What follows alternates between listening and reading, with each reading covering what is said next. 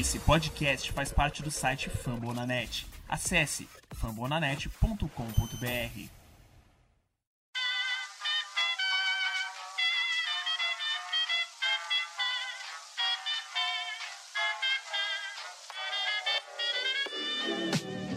Mais uma rebatida forte. E ela tá fora daqui!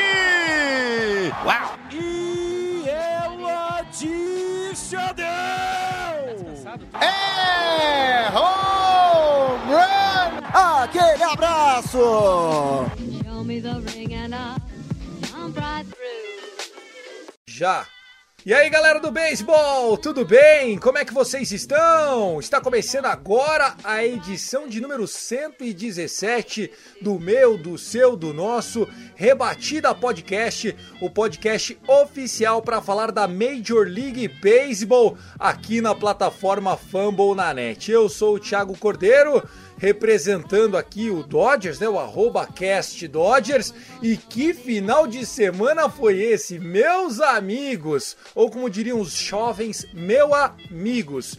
Ah, rapaz, todo mundo ficou acordado até de madrugada. Torcedor do Yankees e do Red Sox roendo as unhas, do Blue Jays, do Seattle acendendo velas. Na Liga Nacional, aquela disputa épica, né? Inesquecível. Várias curiosidades da corrida entre Giants e Dodgers. Acabou que o time da Bahia terminou com uma vitória a mais, 107 wins na season, maior temporada da história do São Francisco Giants. Enfim, tá demais esse episódio. Antes de começar, passando a palavra pra galera, hoje a casa tá cheia. Nós vamos fazer um especial de Wild Card aqui, uma previsão, o que, que vai acontecer no jogo da American League terça-feira, o que vai acontecer no jogo entre Cardinals e Dodgers na quarta-feira, que clássico da National League, meus amigos.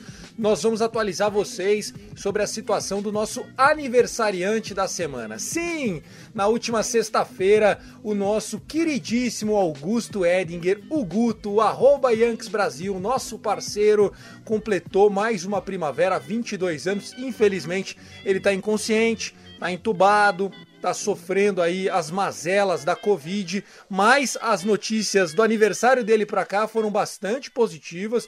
A gente não tem muita coisa para comemorar. O que se sabe é que ele já basicamente recobrou metade da condição respiratória, né? Se antes ele respirava apenas por aparelhos, agora já tá meio a meio. Isso é um ótimo avanço. Vamos torcer para que até quarta-feira essa situação melhore ainda mais e a gente tente tirar ele do tubo, que é o que mais a gente quer. Então, esse episódio em especial é para você, Guto. Feliz aniversário, 22 anos. A gente não vê a hora de estar com você, mesmo que à distância, gravando os nossos rebatidas. Hoje a sala tá lotada. Vitor Silva, o seu Orioles quase estragou a vida do Red Sox, né, meu amigão? Seja bem-vindo. Salve, salve, Tiagão. Salve, salve, meus amigos Felipe, Thiago Mares, Tassim Falcão e você, ouvinte do Rebatida. É, chegamos a atrapalhar um pouquinho o Boston Red Sox, colocamos a foto do Robert Andino nas, nas redes sociais. Foi um momento bem, bem bacana, bem engraçado. Só que o recado não vai para a torcida de Boston e sim irá para Robbie Ray.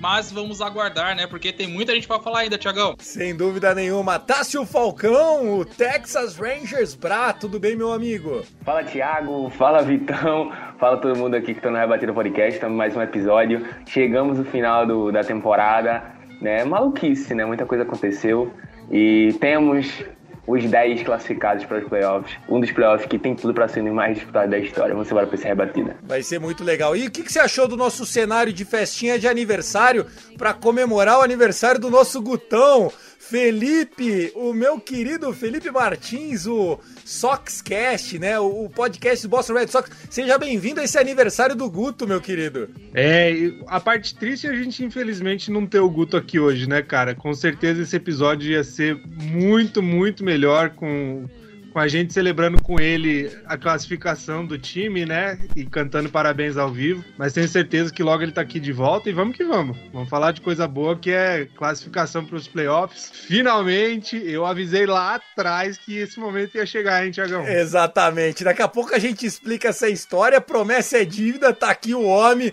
dando um tapa na minha cara. Ó, ó, pá, um tapa na minha cara. Thiago Mares, meu rival favorito.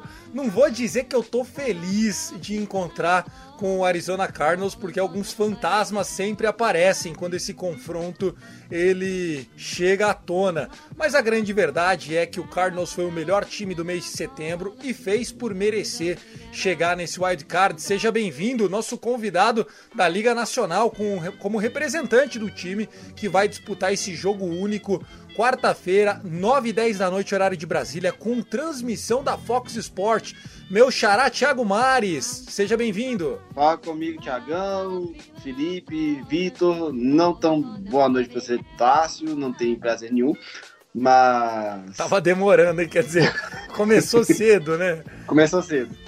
Mas que, Thiagão, Arizona Cardinals, não sei, o St. Louis Cardinals vai jogar contra os Los Angeles Dodgers na quarta-feira, né? 9 e 10 da noite. Eu falei Arizona, que fase, Falou? Arizona. meu Deus. É o costume, meu amigo, é o costume. Tamo, tamo tranquilo já. Mas, vamos lá. Vamos ter, provavelmente... Vamos ter, provavelmente não, já tá certo. Vamos ter Adam Wainwright e Adier Molina no- na bateria do Cardinals. Do Dodgers ainda não saiu. Pô, o vencedor de- deles enfrenta o Giants e vai ser gritaria no NL Jazz, que eu já tô vendo que vai ser só coisa linda. É, vai ser um grande mês de outubro, né? O beisebol tá muito pegado. Então é isso, meus amigos. O episódio 117 chega pra você na edição de Luke Zanganelli. Valeu, Luke! E a coordenação é dele, o brabo, o homem, o nosso CEO Danilo Batista. Luke, solta o órgão mais famoso dos esportes americanos.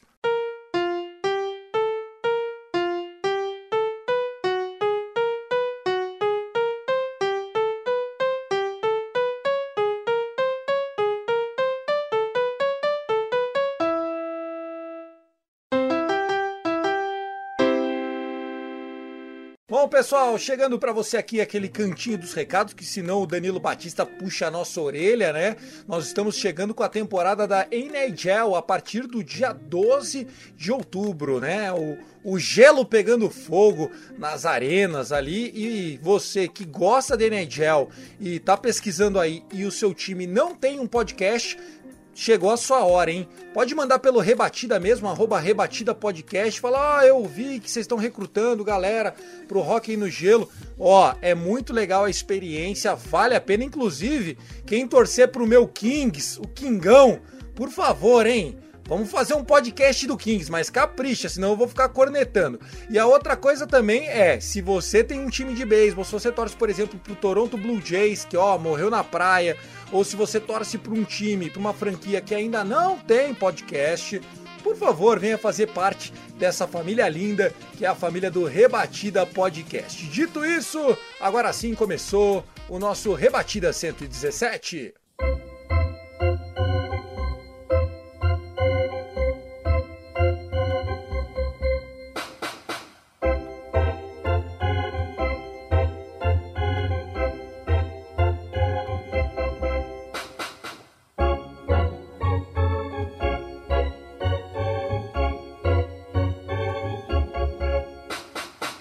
bloco, vamos falar de último final de semana da temporada. Muitas histórias sendo contadas, né? Nós tivemos uma disputa intensa. No lado da Liga Americana, o pessoal estava fazendo uma probabilidade de que nós poderíamos ter um empate quádruplo, né? Se o Red Sox e Yankees, que venceram nesse domingo, tivessem perdido, e se o Seattle que perdeu tivesse ganho, e o Jays feito a lição de casa como fez, ia ser um mini playoff para jogar playoff, aquela loucura, todo mundo fazendo conta, né? Tivemos também a surpreendente campanha de Salvador Pérez, né, se tornando o primeiro catcher a passar da barreira dos 45 home runs e liderando a liga em home runs. A gente falou o ano inteiro de Shohei Otani, Vladimir Guerreiro, próprio Tatis, durante um momento antes daquela segunda lesão liderou a liga, mas foi o Salvador Pérez, ele que não é tão sexy quanto esses outros nomes, acabou roubando a cena. Enfim, foi um final de semana inesquecível, né, rapaziada? Fala, né, Tiagão? Não é só lá em cima também, tivemos outras despedidas, digamos assim, né? Tivemos o último jogo de, do Cleveland Indians, né? Como com o nome Indians, 2022 vai virar o Guardians. Encerrou até de forma positiva, né? É, não terminou ali com 50% de campanha. Venceu o, Texas Rangers por 6 a 0 e terminou com 80-82. Mais ano que vem teremos Cleveland Guardians na MLB. E também tivemos uma maluquice também que pouca gente fala e que não interessa muito, mas tem que falar que a série é aleatória, né, Tiagão? Porque teve empate com a pior campanha da liga. Acredite se quiser. Aconteceu isso. Tivemos dois times com 110 derrotas. O empate ali na, na primeira, na pick número 1, sendo que não está definido devido a novo acordo, né? Caso a CBA resolva mudar, então a ordem do draft ainda não está 100% definida. Mas a Arizona se encerrou de maneira positiva, conseguiu virar um 4 a 0 para 5 a 4 Teve seus momentos ali emocionantes das séries aleatórias que nós defenderemos com unhas e dentes. E bom lembrar também que é a primeira vez na história do beisebol que tivemos quatro times da mesma divisão com 90 vitórias ou mais, né? Que é os times da Liga Americana do lado, do lado leste, né? Tampa Bay Rays terminou com 100 vitórias, Yankees com 91, Red Sox com 90, aliás, Yankees com 92, Red Sox com 91 e Toronto Blue Jays com 90, só que teve como custo o nosso querido Baltimore Orioles com 59, Vitor. Por aí, né? 52. 52. E, também, e também foi a terceira temporada na história com quatro times com 100 derrotas. Caramba, né? Muitas coisas aconteceram, né? Foi pela primeira vez na história dois times da mesma liga terminaram com 105 vitórias ou mais, né? No caso, Giants e Dodgers. E foi a primeira vez na história do beisebol que dois times com mais de 105 vitórias estavam na mesma divisão, né? Então, assim, o beisebol que tem 130 35 anos como profissional, continua sendo surpreendente, né, galera? E é bom lembrar, né, que o beisebol de fato agora que começa a competição para valer, né? Porque a gente ainda vai ter os jogos de wild card que define quem de fato entra nessa, nessas séries, né, de jogos. E aí a gente tem essa esse fato curioso, né, Thiago, que pode ser que um time com 105, 106 vitórias fique de fora de uma disputa, né? Que é, cara, impensável se você pensar que o, Dodgers, né, corre o risco já de ficar de fora dessa competição. E certamente, né, ou o Red Sox ou, ou o Yankees também, um dos dois vai, vai rodar logo cedo. Então, de fato, esse ano foi surpreendente, o que é muito bom, porque para se pensar que ano passado a gente não teve uma, uma temporada de fato, né, que foi tudo bagunçado por conta da pandemia, até os playoffs expandidos, praticamente todo mundo entrou, né, todo mundo teve chance. Esse ano o gargalo foi bem menor e, cara, disputa até o último momento, com, como você falou, com chance da gente ter até outros jogos para para tentar definir quem ia correr o, o, o, risco de ficar de fora dos playoffs dessas séries estendidas. Então, realmente, esse ano surpreendente aí para quem começou a acompanhar, já entrou com, com um dos melhores anos aí dos, das temporadas recentes, uma das corridas mais in, incríveis, St. Louis Cardinals classificando aí na uma corrida final, Red Sox e Yankees na, na rivalidade levando para o último jogo, né, 163.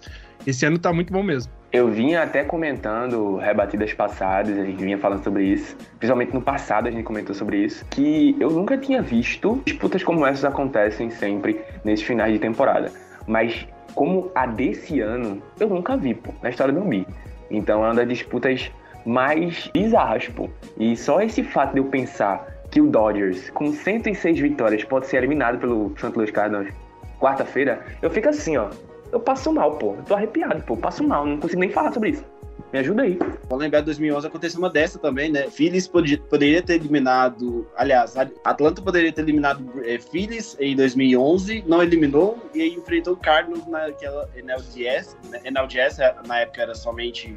Não tinha o jogo do Wildcard, o Wildcard já ia direto para o divisional. Também aconteceu do, do, do, Yankees ter sido eliminado com um home run naquele murinho embaixo do, do Tropicana Field, né, Vitão? Sim, o jogo 162. A gente falou disso na semana passada, os 10 anos da noite mágica, né? Quando o Red Sox foi eliminado com uma virada do Orioles e o Yankees foi eliminado com uma virada do, do Tampa Bay Rays depois de estar perdendo de 7 a 0, né? E o que eu acho que a gente tem que deixar bem claro aqui é que o beisebol se mostrou mais uma vez um esporte onde o investimento faz diferença, mas ele não é tudo, né? Nós tivemos o Tampa Bay Rays, o quinto menor orçamento do esporte, indo para 100 vitórias e melhor do que o ano passado, mesmo sem Blake Snell, mesmo sem Tyler Glasnow e tendo El Patron, o Vander Franco chutando bundas. Quem pegar o menino pela frente tem umas notícias. O Tampa Bay Rays tá muito azeitadinho, tá muito, ó. Hoje não tava jogando pra nada, os caras não estavam jogando pra nada, perderam um walk-off no nono inning, 1 a 0 jogando só com o terrão. Então, assim, eu acho que o beisebol tem se mostrado, em cima do que o Tássio falou, né? Muitas pessoas comentam: ah, por que, que precisa jogar 162 vezes? Por que, que não faz uma temporada de 100 jogos mais curta? Meu, jogando 162 vezes, a gente teve time decidindo a classificação no último inning, que foi o caso do Yankees, no último inning. Tava lá e conseguiu o walk-off. E se fosse uma temporada de 100 jogos, por exemplo, o Cardinals estaria fora, né, Tiagão? O, o Cardinals que nos últimos 60 dias, né, nos 60 jogos, foi ali que rampou com a sequência de 17 win streak. Ou seja, o beisebol ele se mostra aquela maratona que foi como as pessoas pensaram o jogo, um jogo do coletivo, um jogo onde o beisebol do individual não adianta você ter só o Mookie Betts, né? Pense pelo Dodgers, o Dodgers que tem o Mookie Betts que hoje é o maior salário de position player do esporte quem que tá roubando a cena lá? Trey Turner, que veio numa troca em, em, primeiro, em julho, né? Primeiro de agosto, e que ganha menos da metade, sei lá, um quarto do salário do Mookie. É onde o Vander Franco, que ganha salário de adolescente, tá com um streak de 35 jogos seguidos em base.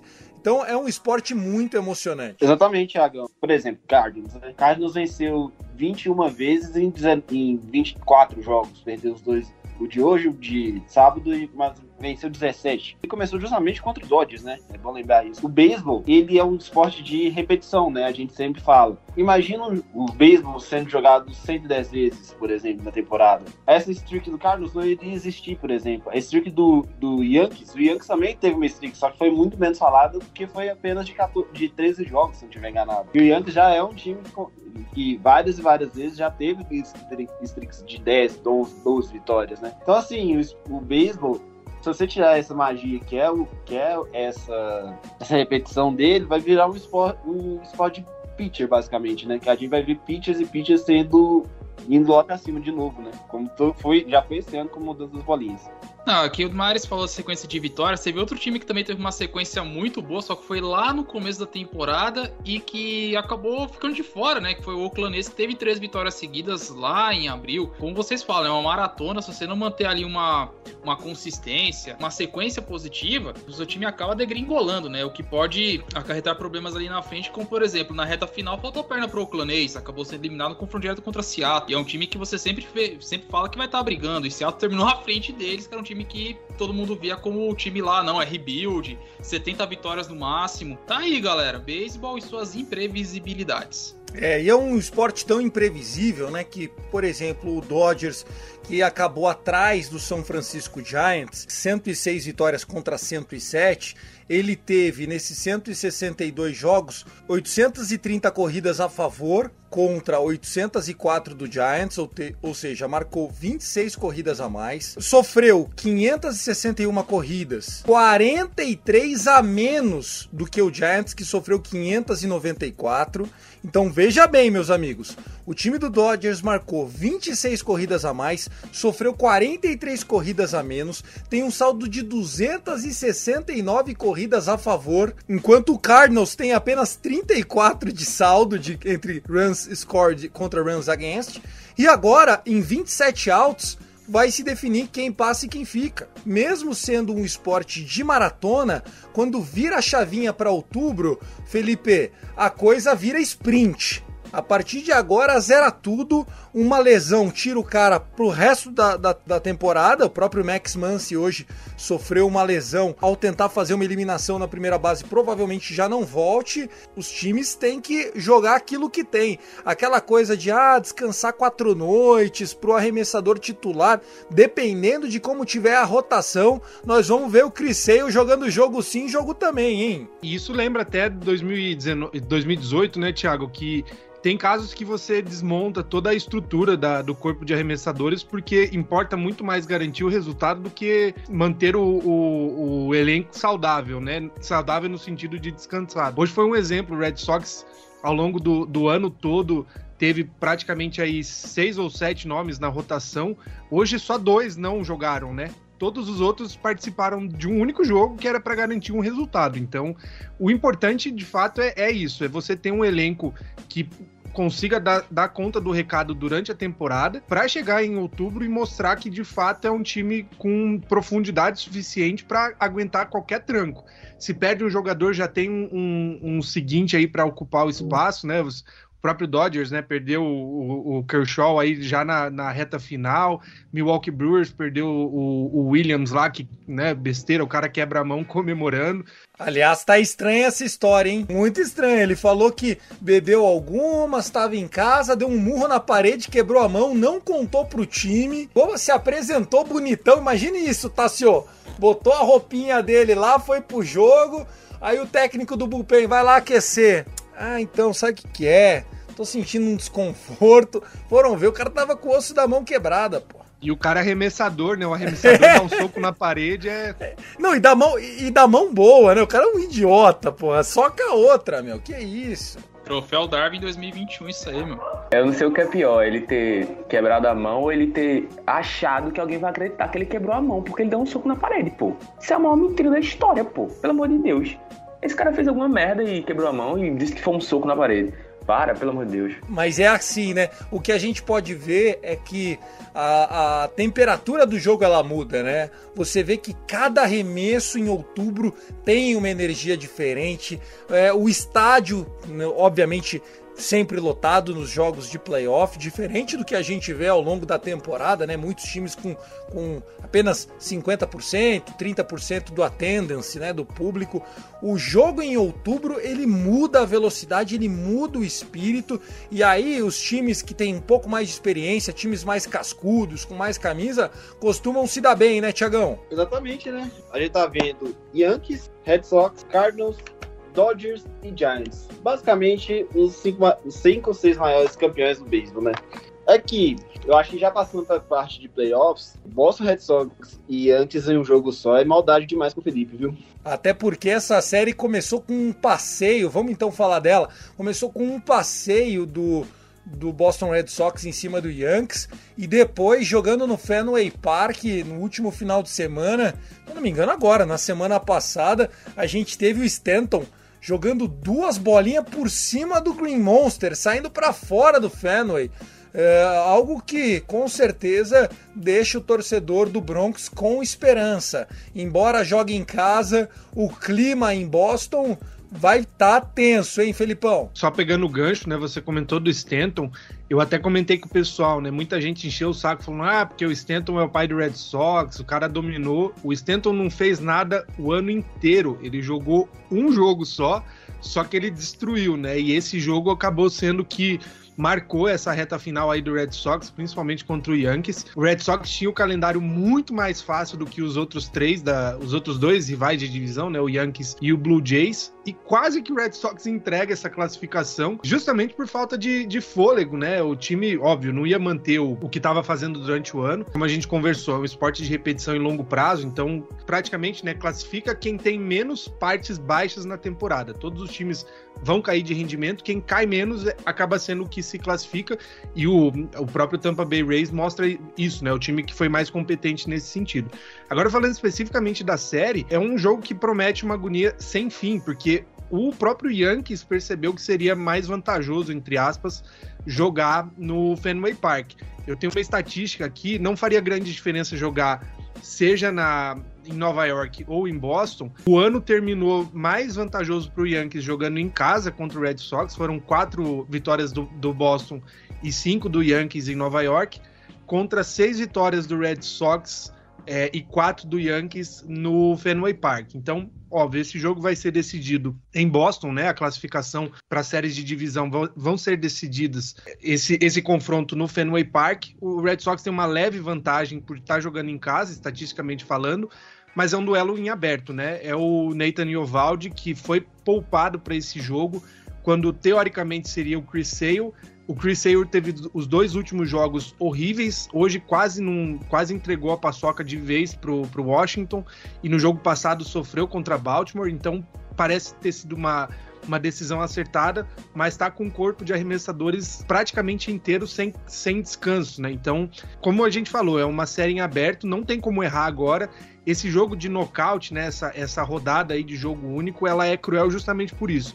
É um planejamento de 162 jogos que acaba em um único jogo. Então, vai vencer quem errar menos, né? Para variar. E quem são os pitchers para a gente começar a avaliar esse lineup que nós vamos ter? É, já temos que Gert Cole vai para o Montinho pelo lado do Bronx, né? E quem que joga nos meias vermelhas? Nathan Iovaldi, ele é o, o que foi o ace ano passado por falta de outros arremessadores. Esse ano ele era o capitão da, da rotação até o Chris Sale voltar, mas acabou sendo o, o, arremessador mais confiável durante o ano, né? O Nathan Iovaldi teve um primeiro semestre muito bom, até julho mais ou menos, depois começou a cair um pouco. Tem tudo para ser um bom duelo de arremessadores. O Iovaldi é um dos caras que menos cede home run é uma, uma bola rápida aí que bate na casa dos 100, das 100 milhas por hora, 98. Vai ser uma briga de ataque, né? A famosa briga de foice. Quem bater mais vai acabar ganhando num estádio que favorece bastante arremessadores dos dois lados, né? Então, qualquer time que, que rebate bolas longas no lado direito do Fenway Park é home run, do lado esquerdo é rebatida dupla. Então, é um jogo de defesas e, e quem conseguir manter a bolinha baixa vai se dar bem, porque bolinha alta no Fenway Park, abraço. É um o estádio mais antigo do beisebol, né? É o estádio mais antigo de todo o esporte americano, por muito, né? O Fenway Park, é, junto com o Wrigley Field, né? São é, os dois remanescentes, aí os dois estádios com mais de 100 anos de história e tradição. Eu acho que o Boston Red Sox merece até uma, um, novo estádio, mas não vai acontecer, né? A equipe tem o Fenway Park ali como parte da sua tradição. O Baby Ruth jogava lá antes de, de ir pro Yankees, enfim. Foi ali que eles construíram a sua história e agora tem que conviver com isso, né? Mas o fato do, do Stanton ter rebatido a bola por cima e para fora do estádio, né? Rebatendo ali para o campo oposto, vamos dizer assim. O que, que, o que, que o, a imprensa de Boston deu valor para isso? Desdenhou? Rolou meme? Porque não é muito comum a gente ver os jogadores batendo por cima e saindo por cima mesmo, por cima da arquibancada. Pelo menos eu não estava acostumado a ver, viu, Felipão? É bem comum, Thiago, para ah, cima é do, comum? da da parede, na verdade, porque a parede não tem arquibancada depois, né? Então, uma bola que ela é alta, que é home run em qualquer estádio, pro lado esquerdo do Fenway Park, ela necessariamente sai do estádio porque é só passar a parede, né? Mas pro campo central e direito são, são zonas do estádio muito longas, né? O que facilita é que a parede é muito baixa. A imprensa, óbvio, é, cornetou, porque a imprensa de Boston é, é das piores nesse sentido. Eles é um, jogam é contra, né? Eles jogam contra. Totalmente. Passaram um ano inteiro batendo no, no Alex Cora, com razão, porque ele errou muito em muitos momentos-chave. É, era para a classificação do Red Sox ter acontecido antes e com mais tranquilidade. Mas enfim, a história já tá sendo contada, né? Você clubista, eu acho que Red Sox tá, tá entrando com mais fôlego nessa série. Não, não vem com palpite ainda, espera, deixa os caras comentar. Vitão, você, como é que você avalia esse super clash? Porque dizem que a histórica rivalidade entre Giants e Dodgers, que esse ano ficou absurda, né? Reviveu, que é a maior do beisebol, né? Porque ainda vai do século passado, ainda do Brooklyn Dodgers contra o New York Giants e tal. Mas eu, eu, o maior clássico do beisebol para mim é esse de terça-feira, Red Sox e Yankees. É a grande tradição né, o grande hype. Como é que você tá vendo essa série entre Nathan e Ovaldi e Garrett Cole? Diria para você que se fosse depender de pitcher, o Boston tava no buraco. Eu vi o Eovaldi começar, ele veio da Farm System do Dodgers. Pois é, e o Valdi que é uma história de superação, né? Passou por duas Tommy John, jogou no Yankees também. É uma superação enorme do Iovaldi. Eu posso falar que en- enfrentar o Iovaldi todo ano, pra nós torcedores do Orioles, é um sacrilégio, porque ele sempre joga bem. Clássico em si dispensa qualquer comentário, né? Porque se trata do maior jogo, né, do, do beisebol, né, da MLB, talvez a maior rivalidade dos esportes americanos, né, já transcendendo já as ligas, né, por que não dizer isso? É, é do tamanho de Lakers e Celtics, vai, vamos dizer assim, né? É aquele, é aquele super clássico, na minha opinião. É aquele que, que a galera para pra ver, pra sentir o que, que é essa rivalidade. Não vai ser a primeira vez que vão se trobar em playoff. Já tiveram um jogo 163 na década de 70, se não me engano foi 79. O Yankees, o Yankees acabou ganhando o jogo, também foi no Fenway Park, o Yankees levou. Que o Yankees, em teoria, tem vantagem. Mas, recentemente, o Boston tirou 2004, quando acabou com a maldição do Bambino. E depois, no título de 2018, quando o Brock Holt rebateu, até, rebateu até Cycle lá no Yankee Stadium.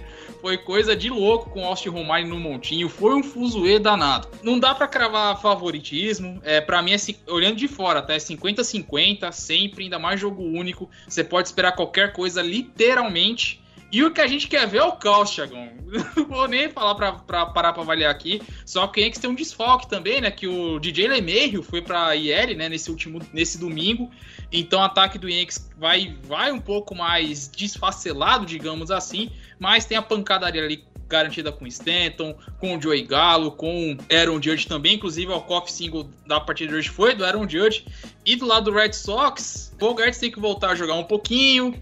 Devers foi herói hoje, só que ele é muito inconstante. O Felipe pode até falar melhor do que eu. A visão que eu tenho é que o Devers tem hora que ele vai muito bem, tem hora que ele vai muito mal. E o restante do ataque é Hunter Renfro também é pancadaria. O Dalbeck, que, se- que acordou no final da temporada, inclusive, fez um final de temporada assim bem bacana. O único lamento que vai ter é que José Iglesias não poderá jogar porque ele entrou para o time depois e fechou as inscrições, né, digamos assim, para os jogadores atuarem pós-temporada.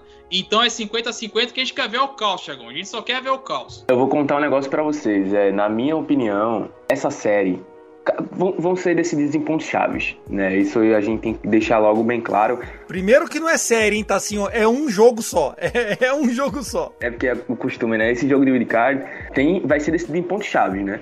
Então, é mesmo todo esse, esse critério do estádio e tal, mas eu acredito que o que vem em, em consideração também, né? A gente viu o que aconteceu da última vez que Aaron Judge esteve no, no Fenway Park, na última série que eles jogaram. né? Aaron Judge aproveitou de, de alguns vacilos que aconteceu com a equipe do Red Sox, foi lá e fez aquele, aquele estrago. A mesma coisa como o Devers já fez muitos estragos em cima do Yankees. Então são, são dois jogadores que para mim são pontos-chave nessa partida. Apesar que ambos lineups têm seus problemas e nenhum dos dois lineups são lineups perfeitos.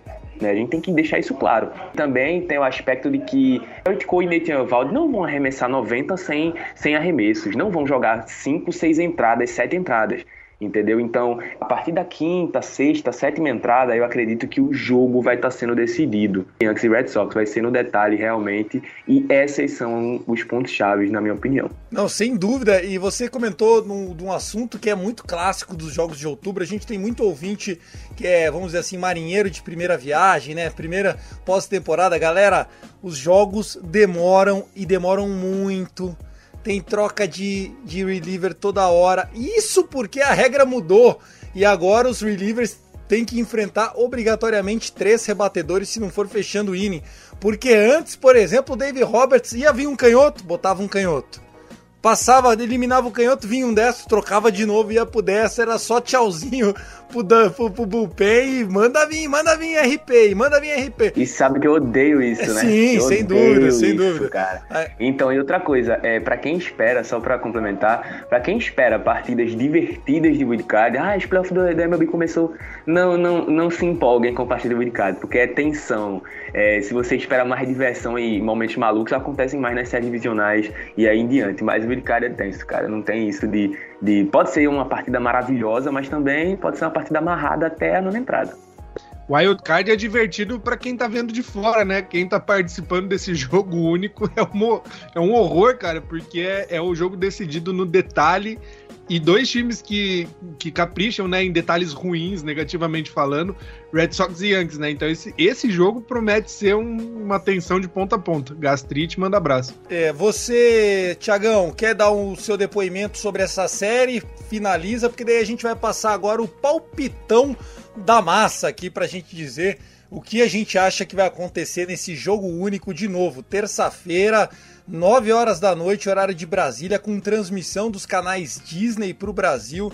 Uma grande oportunidade para você, amante do beisebol, ver um jogo divertido, porque, como disse o Felipe, Thiago, não são dois times caprichosos nos detalhes, não são dois times que jogam um beisebol limpo, né? São times que os arremessadores deixam bola pendurada, as defesas às vezes dão aquela vacilada.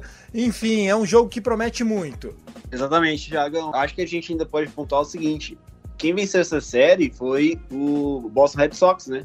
Tanto que o Boston Red Sox teve vantagem no para enfrentar os Yankees em Boston, né? Se vamos dizer se isso é uma vantagem, o Felipe já levantou aqui que não é tanta vantagem assim, porque os Yankees venceram a série, a maior parte dos jogos em Boston, né? No Fenway Park. Mas, se a gente for pegar somente os starters, Gerd Cole muito melhor que o Nathan e o Vald, mas assim, o time do Red Sox ele é um time muito mais de vamos dizer assim, muito mais não, é, não digo encorpado, mas assim, é um time muito mais voltado para o coletivo, sabe? O Yankees é muito um time, é o time assim, você tem o Stanton, você tem o Joe Gallo, apesar de jogar 213 strikeouts nessa temporada, o jogador do beisebol com maior número de strikeouts.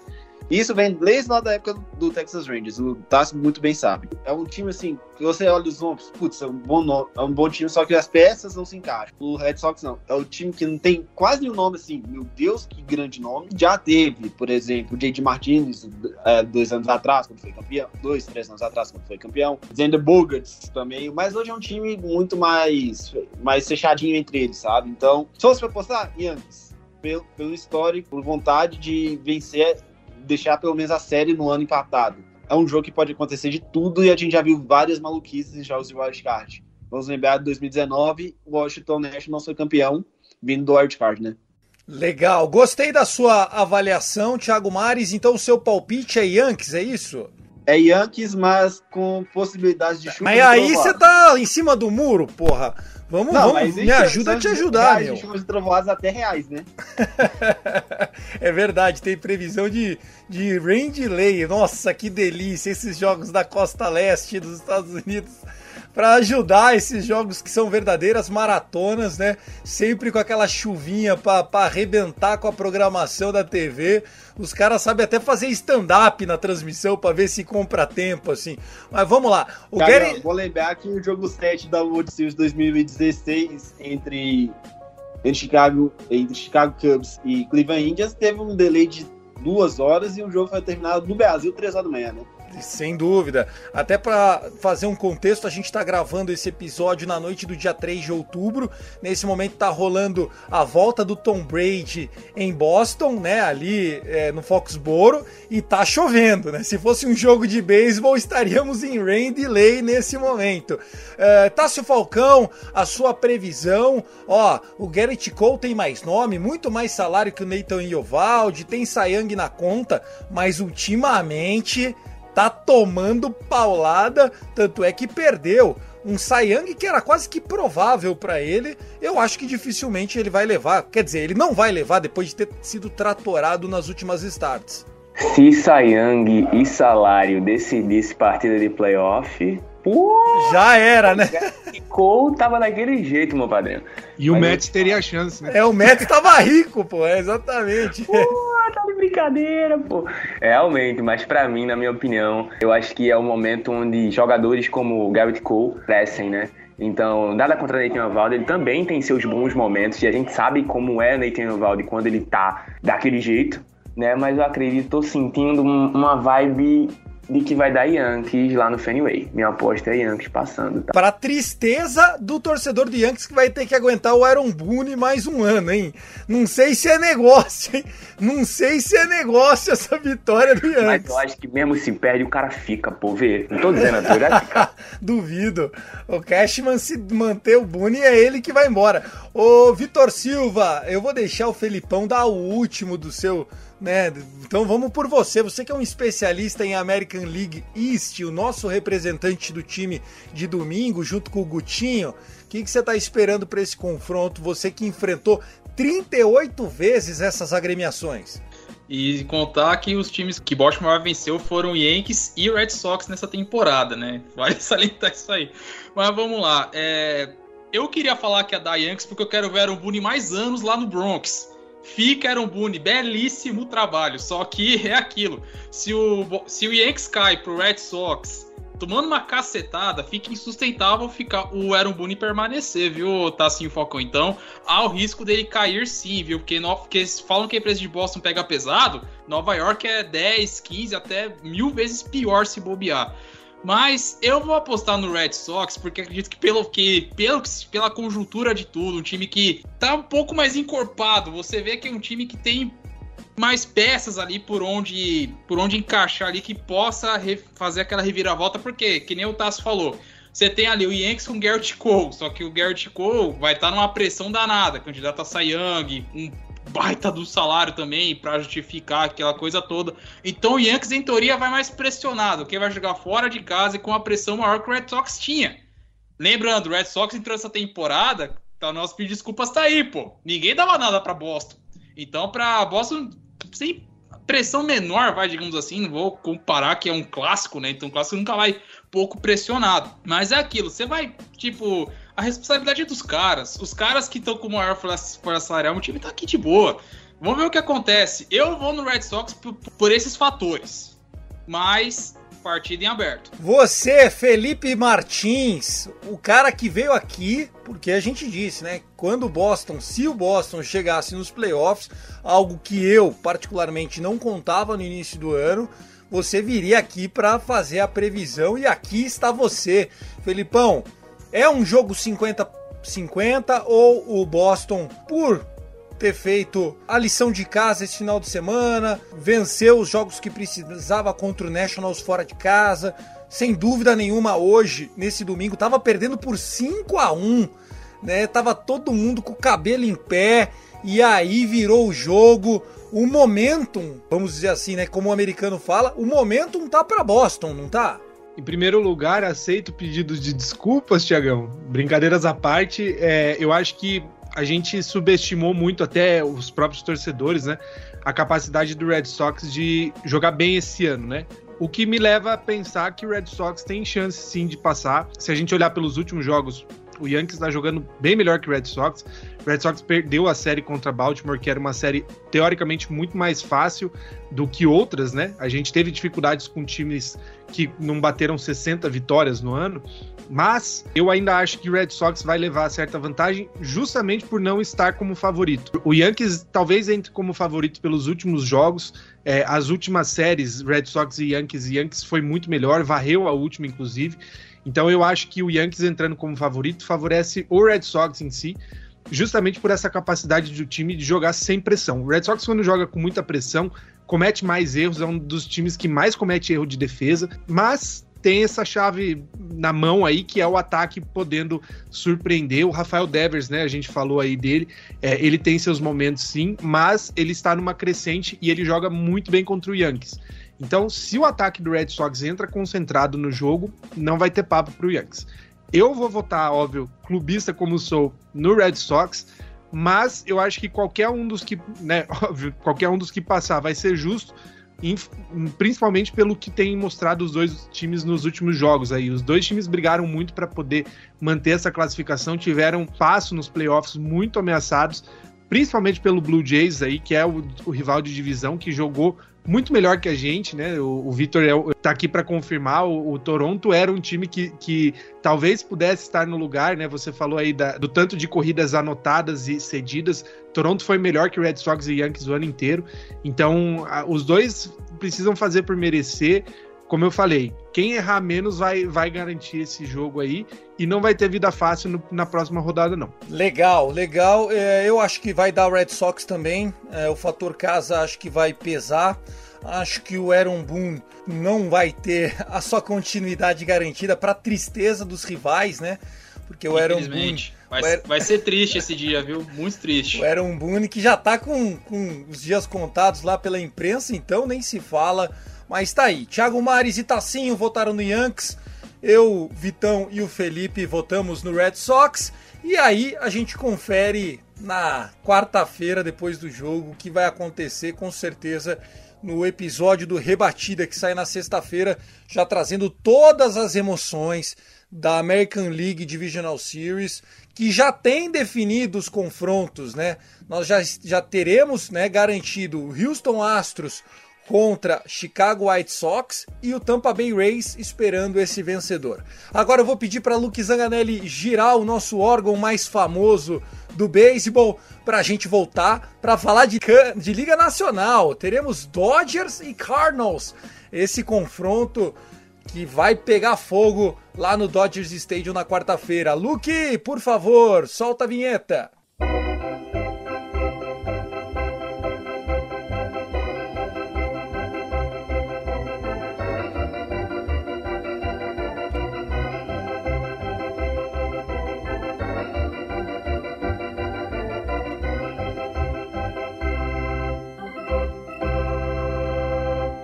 Começando então o segundo bloco. Caraca, meu, já tá chegando em quase uma hora de episódio. Vocês falam muito, que isso? Eu sou o Thiago, junto comigo aqui Vitor Silva, Tássio Falcão, o time titular aos domingos. A gente tá sentindo falta do Gutinho. Esse episódio é dedicado a ele, ele que fez aniversário na última sexta-feira. E como convidados hoje, representando o Wildcard Boston Red Sox, o nosso querido Felipe Martins, do Soxcast, e o Thiago Mares, do Podcards, né? O Thiagão, um dos nossos mais antigos participantes aqui do Rebatida. E o confronto é o do meu time contra o dele, né? O Dodgers contra o St. Louis Cardinals. Um jogaço 9 e 10 da noite, horário de Brasília. Lá em Los Angeles será 5 e 10 da tarde, então o jogo vai começar de dia e vai acabar à noite. Provavelmente, né? Los Angeles que se chove um ou dois dias por ano é muito. Vai ser aqueles dias de céu azul, o logo de Hollywood no fundo, os, os coqueiros, as palmeiras famosas do Dodgers Stadium lá, balançando junto com o bandeirão americano. Tem tudo para ter casa abarrotada, 54.327 torcedores lá apoiando o Los Angeles Dodgers. A torcida do Dodgers que costuma não abrir muito para torcedores rivais irem para o estádio, né? Eles consomem todos os ingressos, diferente do que acontece em outros estádios, mas poderemos ver alguns pontinhos vermelhos sim na arquibancada. Afinal, a torcida do Cardinals foi pega de surpresa, né? Se eles começaram um ano muito hypados, com Nolan arenado, né, um novo brinquedão lá no, no coração da rotação, Paul Goldschmidt, o Yarder Molina anunciando que vai aposentar no final do ano que vem, o Wainwright também, renovou por mais um ano. Essa reta final foi dos sonhos, pessoal relembrando 2011, aquela coisa, mas o Pujols vai estar onde? Pujols vai estar com nós. E aí, Thiago Mares, primeira visão que você tem dessa série, depois eu passo para a bancada.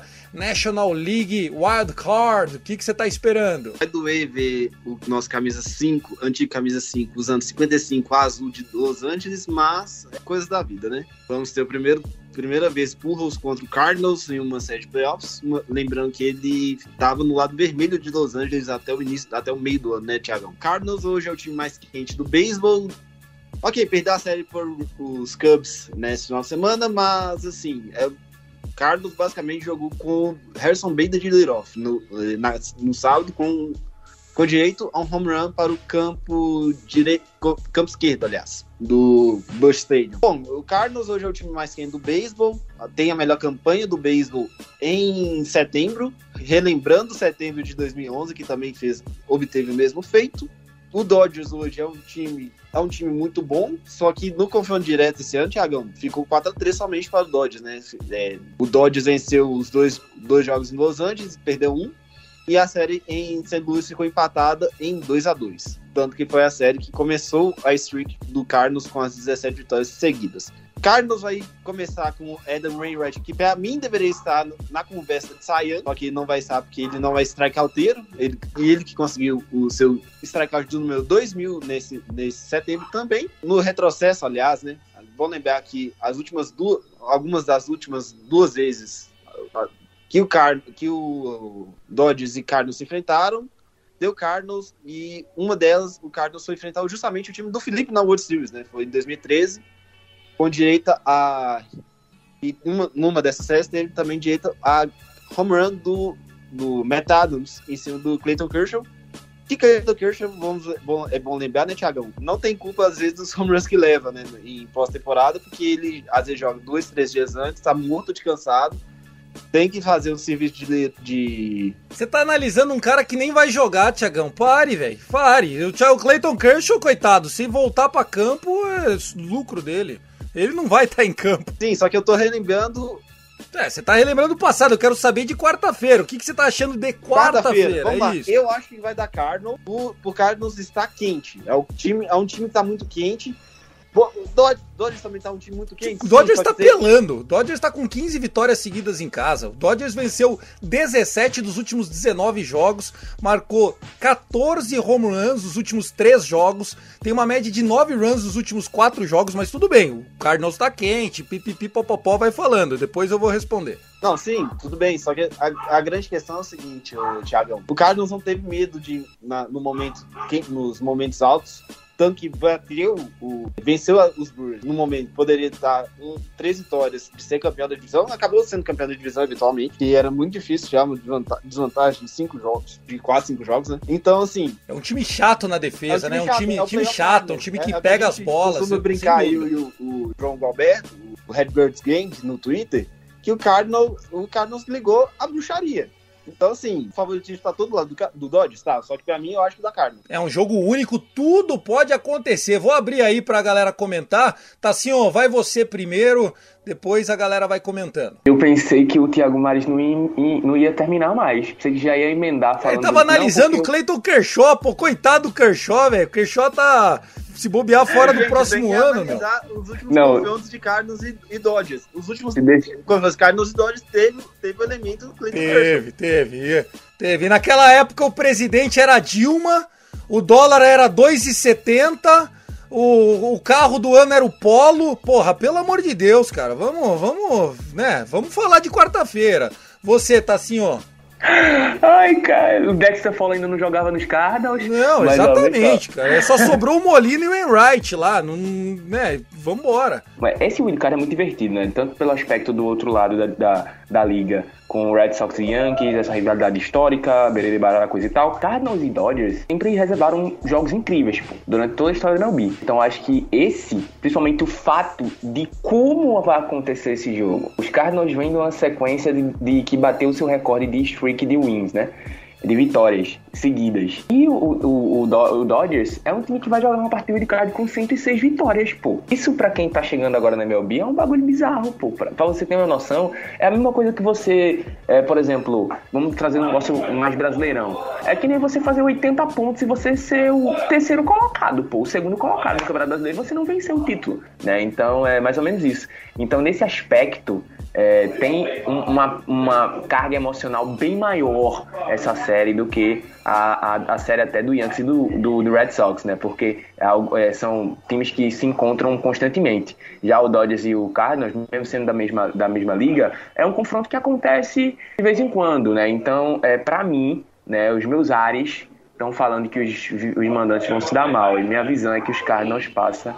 E eu não, não é o que eu queria, mas é só de pensar que o, o, o, Dodgers pode ser eliminado com 106 vitórias é algo que me assusta, então eu estou a favor do que assusta, então acho que os caras não tá? É a minha visão. Ô é bom só fazer um, um parênteses aqui, é, o Dodgers conseguiu fazer, quebrar um recorde que era do Pirates, É o time com mais vitórias a não ser campeão de uma divisão. O antigo recorde era do Pirates em 2015 com 98, agora o Red Sox, o Red Sox. O Dodgers tá agora com 106 vitórias. Não, É o- não, não, não. O recorde era do São Francisco Giants em, do- em 1993, com 103 vitórias. Em 1993, o Giants não levou a divisão com 103 vitórias. O Dodgers bateu esse recorde com 106 vitórias, né? Só cinco times na história do beisebol e agora com o Dodgers é o quinto, tiveram mais de 100 vitórias e não levaram a divisão. Era o Yankees com 100 vitórias em 2002, se eu não me engano.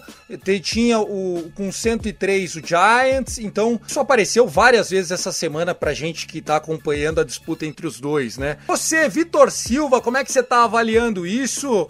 Você acha que o Cardinals realmente consegue transportar aquela sequência? Porque eu lembro que na semana passada, quando o Cardinals estava no meio da streak, a gente fez a conta. Bom, se eles ganharem os seis jogos dessa semana, vai chegar no wild card para quebrar o recorde do Cleveland Indians, né?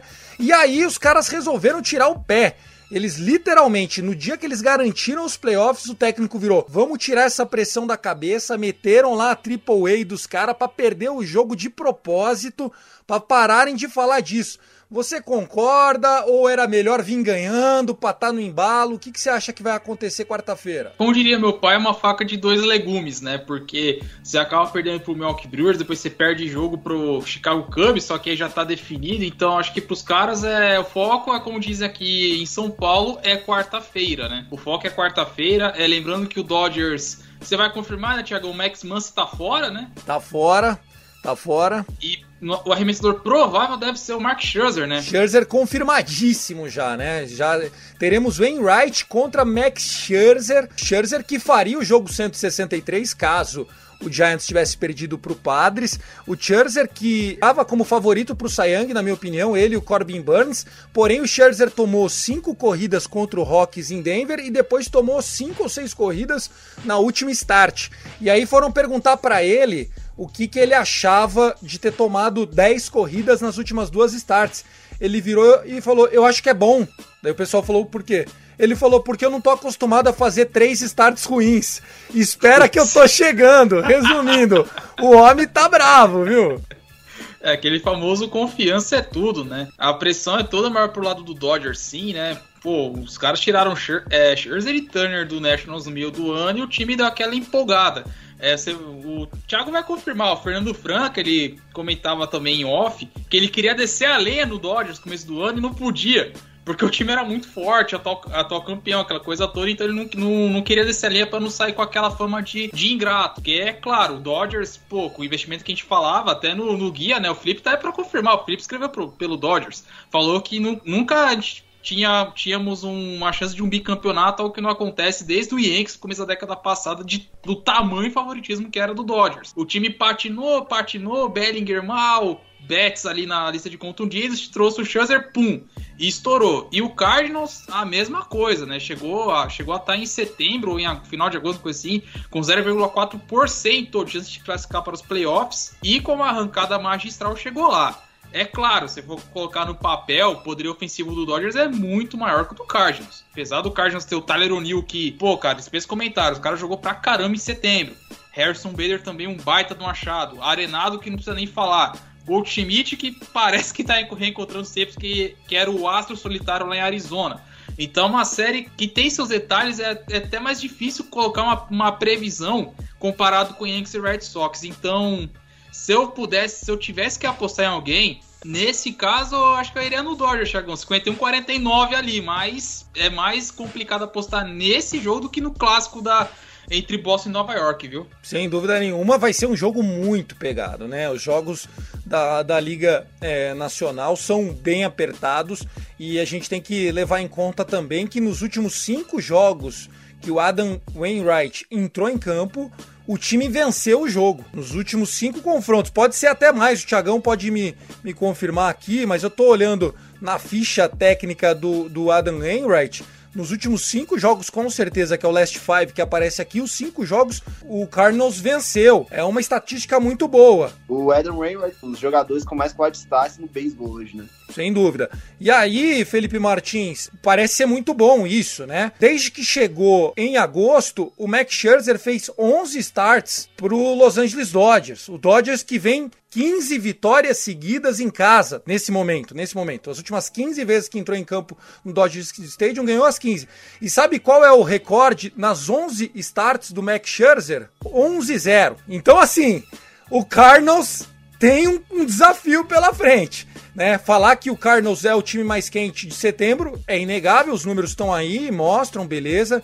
Tyler O'Neill, Ryan Bader, os caras estão pegando até Wi-Fi no, no outfield, não cai nada. Impressionante, impressionante. Os caras estão ali. Agora, vencer o Dodgers nesse momento com o Max Scherzer no montinho, e foi aquilo que eu falei, né? Só dando uma atualizada, nos últimos cinco confrontos do Dodgers, ou seja, de sexta-feira, de, de quinta-feira até agora, o Dodgers rebateu 19 home runs. Nos últimos cinco jogos, 19 home runs, duas viradas espetaculares, fora a viradinha de hoje estava 1 a 0 depois meteu é, 7 a 1 nos caras, mas enfim, eu tô achando como torcedor do Dodgers que o Dodgers está enfrentando o Cardinals no melhor momento do ano. O Dodgers não jogou o que tá jogando agora o ano inteiro. É um time que parece bizarro, o Tassinho fala: "Meu, 106 vitórias". 106 vitórias fazendo o mínimo, 106 vitórias se arrastando. 106 vitórias sem Dustin May, 106 vitórias sem Trevor Bauer, 106 vitórias sem Clayton Kershaw, 106 vitórias com Corey Seager na IL, com Corey Bellinger rebatendo 160, com Max Muncy indo e vindo, indo e vindo. Ou seja, se o Dodger joga o que sabe, me perdoem, mas é o favorito para a World Series. Eu concordo, Thiago. Eu acho que, na verdade, assim, eu, eu vou manter até o fim o meu palpite, que eu acho que o Dodgers é o time a ser batido esse ano. Eu acho que vai fazer um duelo pesado contra o Rays na World Series de novo. Eu acho que provavelmente a gente vai ver o repeteco das duas coisas, né? Da World Series e do campeão. Mas especificamente contra essa, esse jogo contra o Cardinals, eu acho que a chave seria se o Cardinals tivesse mantido a sequência de vitórias, chegaria muito mais forte, com muito mais moral contra o Dodgers. Mas o Dodgers só não foi campeão da divisão porque tem o San Francisco Giants sobrenatural esse ano. Eu tenho receio de falar para não parecer soberbo, né? Mas eu acho que não vai dar cheiro pro, pro Cardinals, não. O Dodgers é um time que mais de uma vez no ano teve aquelas entradas com múltiplos home runs, né? Com, com corrida pra cacete, desculpa aí a palavra. Mas é, é um time que no, o ataque ele serve para ganhar título. Então, eu acho que Dodgers entra total favorito nessa série, espero não estar tá zicando, mas eu acho que vai de. Eu vou, eu vou de Dodgers com certeza. Eu acho, inclusive, Thiago, concordo com o Vitão, né? É uma série muito. um jogo muito mais imprevisível do que Yankees e Red Sox, porque são dois times que estão em bom momento, diferente do, da Liga Americana. E eu, particularmente, acho que é um jogo muito mais interessante nesse momento de se assistir do ponto de vista técnico, porque é um, são dois times que estão sim em alta, que mostraram um bom trabalho aí nesse, nessa sequência final, né, nesse último mês, e vão chegar com tudo, diferente aí do Red Sox e Yankees, que quase não classificaram. Tá, então vamos lá, para eu amarrar e a gente já ir para as considerações finais, né, nós tivemos o Thiago Mares e o Tacinho votando pelo Cardinals, respeito máximo, é uma baita de uma lineup, né, nós estamos falando do Tyler O'Neill, que tá jogando um muito. O Edman é um ótimo de um lead-off, um jogador incrível. Molina defensivamente e ofensivamente. Inclusive, eu queria só relembrar a última vez que a gente enfrentou o Aidan Wainwright. Ele fez uma partidaça, jogou oito innings em um terço, sofreu duas corridas na nona entrada e aí ele teve que sair porque já estava com 104 arremessos. Mas o jogo deu uma escapada porque a gente tinha o Mitchell White, que nem tá no elenco, nem tá no elenco como starter. Foi um jogo 11 horas da manhã, horário da Califórnia, né? Aquelas coisas que mete o time para jogar. Quem é da costa oeste sofre demais quando sai de casa para jogar nos outros horários. Estava jogando num horário totalmente fora do absurdo, do cabimento. Era jogo os caras estarem acordando e eles estavam em campo lá no sol, jogando em St. Louis e beleza. E o Adam Wainwright, eu acho que jogou toda a caixa de ferramenta dele naquele jogo. Então a gente tem um tape do que o Adam Wainwright pode fazer com o Dodgers. Espero que os caras aproveitem para a gente consertar o que a gente deixou de fazer naquele jogo que acabou sendo 5 a 4 para o Cardinals. Né? Foi um jogo que a gente tomou um home run do Molina na primeira entrada de duas corridas, quando pra mim, com a base, primeira base vazia, era pra ter dado walk pra ele, já tava com dois outs. Eu lembro desse jogo como fosse agora, eu matei trampo pra poder assistir essa porra desse jogo.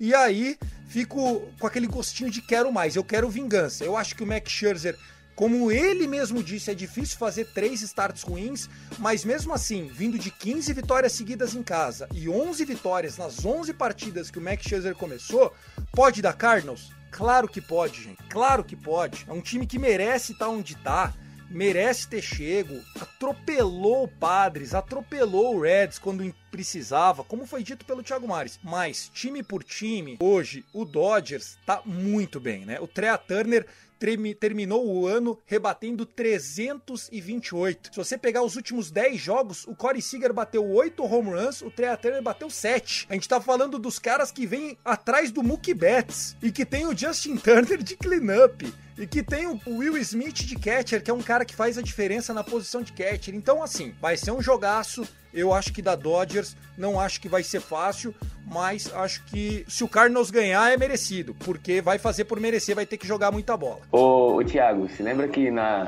semana passada a gente estava discutindo sobre, sobre a sequência de vitórias sobre dos Cardinals, né? E eu tinha falado se os Cardinals vencer os próximos jogos que faltam e terminar com a sequência de 22 vitórias seguidas, você, ah, mas uma hora os caras vão ter que perder, e se for contra a gente?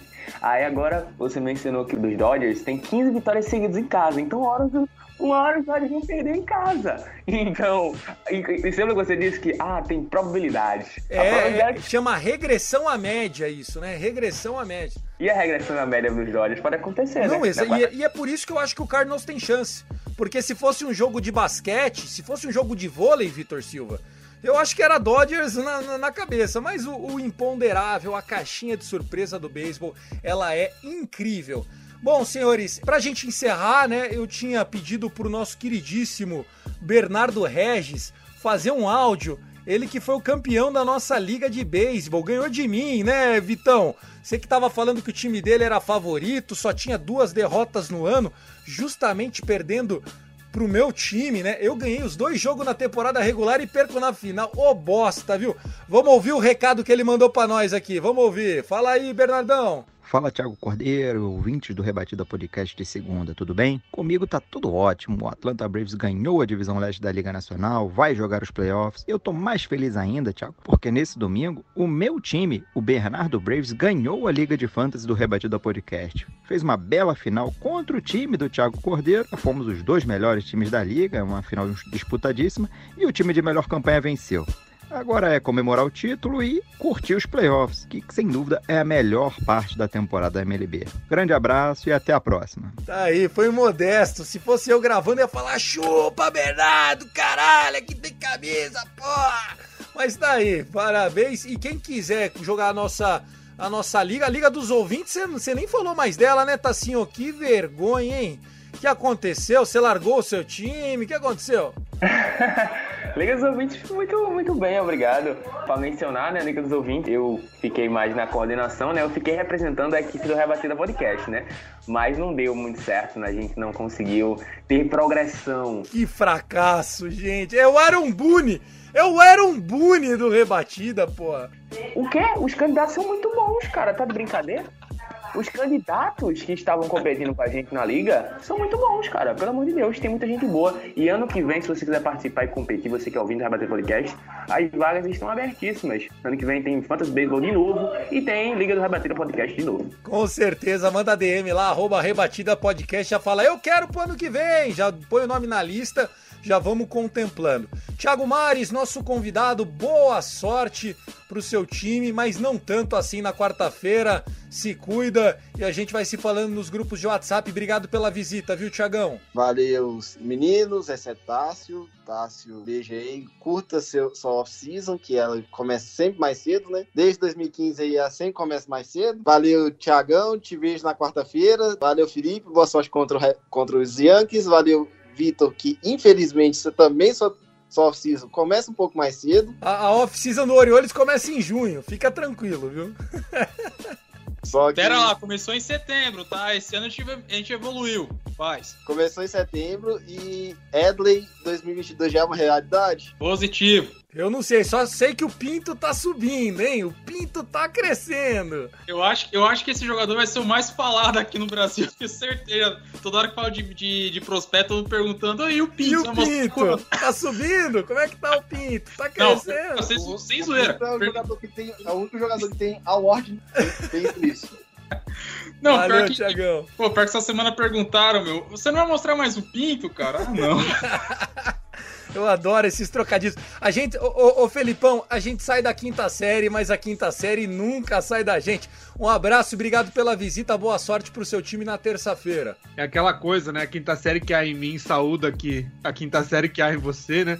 Valeu o convite, valeu o espaço pra falar bem aí do meu time. Brincadeiras à parte, a gente passou o ano inteiro se degladiando aí, eu falando, não, vai dar, vai dar boa. Pra quem tá ouvindo a gente só, né, nos episódios, não sabe o tanto de vezes que a equipe do Rebatida entrou em conflito pra falar sobre o Red Sox, sobre essa polêmica. Então, espero que meu time faça por merecer toda a briga que alguns defenderam aí.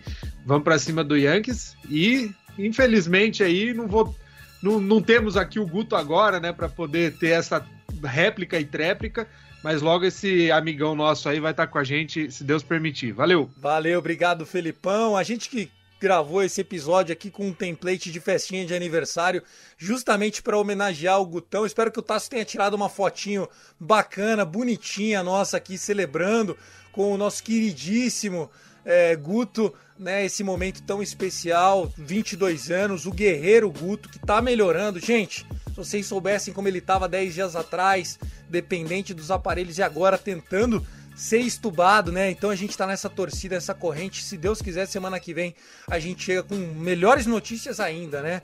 E até chegar o dia que ele vai estar aqui com a gente, gravando com a gente, que vai ser com certeza uma emoção espetacular. Vitor Silva, meu brother, obrigado por ter dito que vai dar Dodgers. Não zicou, não, viu? Você tá indo com o lado do bem do beisebol. Como é que pode um time de 106 wins jogar o Ed Card? Tá tudo errado. É coisa do Rob Manfred, aquele filho da puta. Um abraço, viu, meu irmão? Pô, reclama não que, Que daqui a isso? pouco. Reclama não que daqui a pouco ele inventa playoff com 20 times aí, meu. Vai virar o play-in da NBA daqui a pouco aí, cara. É verdade, é verdade. É, brinca- é, brincadeiras à parte. Novamente, prazer inenarrável gravar mais esse rebatida com Tasso Focão, Thiago Cordeiro. E agradecer aos convidados aqui, Felipe Martins, Thiago Mares, parceiro velho de guerra de show antes do show, das equipes de quinta-feira também. né? Esse ano eu mi- migrei de quinta para domingo aqui. E Tem voltar tem- pra gravar shows do show, né, Vitor? Vamos gravar, relaxa, vamos gravar. A temporada das, das minors terminou, iremos gravar com certeza. É, só tenho que deixar aqui um último recado que eu prometi que ia falar, eu vou ter que falar. Rob Rey, seu chorão dos infernos, filho de uma égua, ficou falando que, roubou, que o Horus roubou sinal. Que eu saiba, Toronto perdeu o último jogo com você no montinho, tomando três home runs numa entrada só. Tudo de slider em casa contra o Yankees. Por que, que você não fala que tá roubando sinais também, ô seu filho da mãe? Porra, mas esse rancor todo. Tasso Falcão. E, É, pera aí, Rob ninguém fala roubou mal do meu time. Meu time pode ser ruim, mas ladrão não é, rapaz. Ah, que isso é respeitar. verdade, isso é verdade. Tem que respeitar o rolão. Rob Ray é o novo Abel Ferreira? Bom, você, meu irmãozinho Tasso Falcão, um abraço pra você. Beleza, né? Botou Cardinals aí nos seus palpites. A gente se vê na semana que vem, meu querido.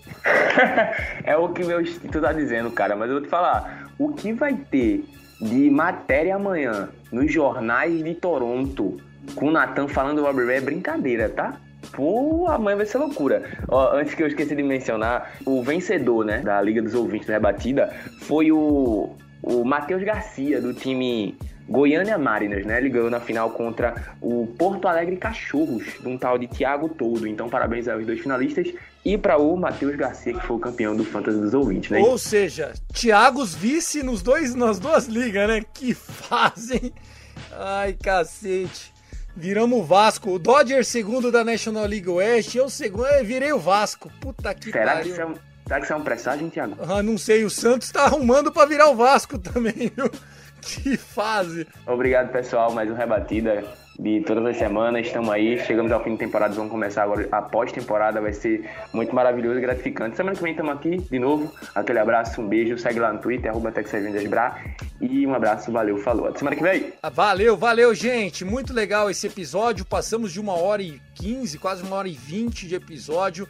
Obrigado a Luque Zanganelli pela edição, ao Danilo Batista pela coordenação. E agora a gente só se volta para jogos de playoff, né? Teremos o episódio do final de semana com o preview da National League e da American League Divisional Series. A gente vem com a equipe de segunda-feira dando uma repassada como é que tá as séries ali, o que, que tá acontecendo. Depois vem de novo a turma fazendo um preview da Championship Series dos dois lados. Vamos assim até o final da World Series. Thiago Mari junto com o Dário dos Meias Brancas de Chicago fazendo os especiais de off-season, enfim, muito conteúdo para você que gosta de beisebol, conteúdo gratuito em todas as plataformas, seja Spotify, Deezer, iTunes, Google Podcast, Amazon Music. É um prazer imenso falar de beisebol na sua companhia. Eu, Thiago, vou ficando por aqui e ó, por favor, Dodgers, não me decepciona, vai. Uma vitória na quarta-feira é tudo que eu peço. Valeu, gente, um abraço. Um último recado.